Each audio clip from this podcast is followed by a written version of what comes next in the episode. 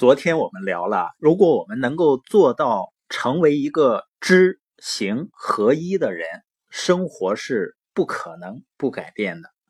那昨天我在群里呢，看到有的书友提到，说一直觉得价值观这个词儿呢，好像很玄乎，而且呢，这个概念也很模糊。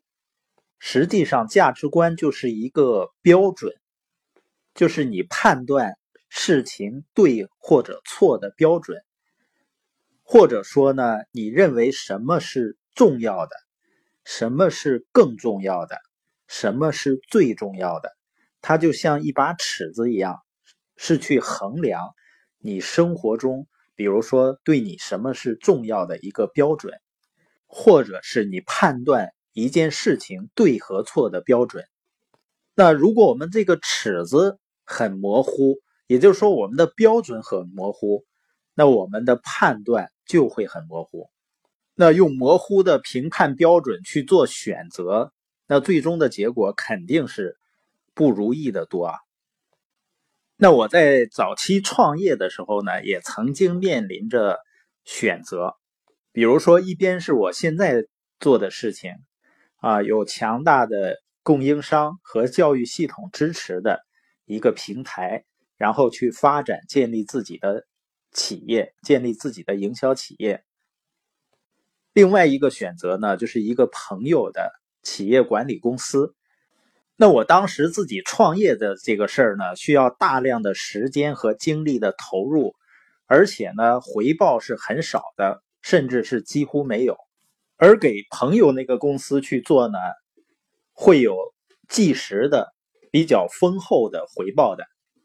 那我经过权衡以后呢，还是决定全身心的投入到自己的企业建立过程中。实际上，根本的原因并不是说我那个时候不需要马上赚到钱来缓解压力，最根本的原因就是我有非常明确的生活的目标，也就是我的价值观是非常明确的。我要的是自由，也就是财务自由。我不仅仅是需要一个赚到钱的工作或者生意，我需要的是一个有强大系统支持的生意。最终呢，当我离开这份生意以后，生意仍然能够自动的发展。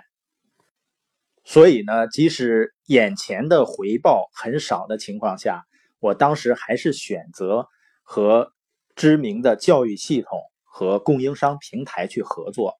去打造自己的团队，所以我们说价值观决定了我们的选择。你看，包括我爱人，他以前呢在北京是农业银行的团委书记，也曾经呢被评为农行系统的十大优秀团委书记之一，应该是在职场上做的不错的。那为什么我们后来花了一万多块钱把它从农行系统里赎出来呢？不是因为这个工作不好，而是因为我们真正要的，我们希望时间由自己安排，由自己掌控。那一开始，像我岳母啊，知道这样的事儿，她肯定是很担心啊，甚至会哭哭啼啼的。因为在这些老人的心里面呢，他的标准就是安稳是最重要的；而在我们的心里呢，我们觉得时间由自己安排是最重要的。这里面没有谁对谁错的问题，只是我们的标准不一样，也就是说价值观是不一样的。而人正是由于价值观的不同呢，看到的世界甚至可能是完全不一样的。这个差距呢，可能比。南北半球之间的季节的差异还要大。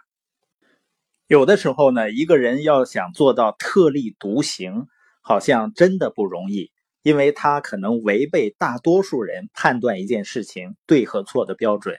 可能一开始呢，还真的需要一点点勇气。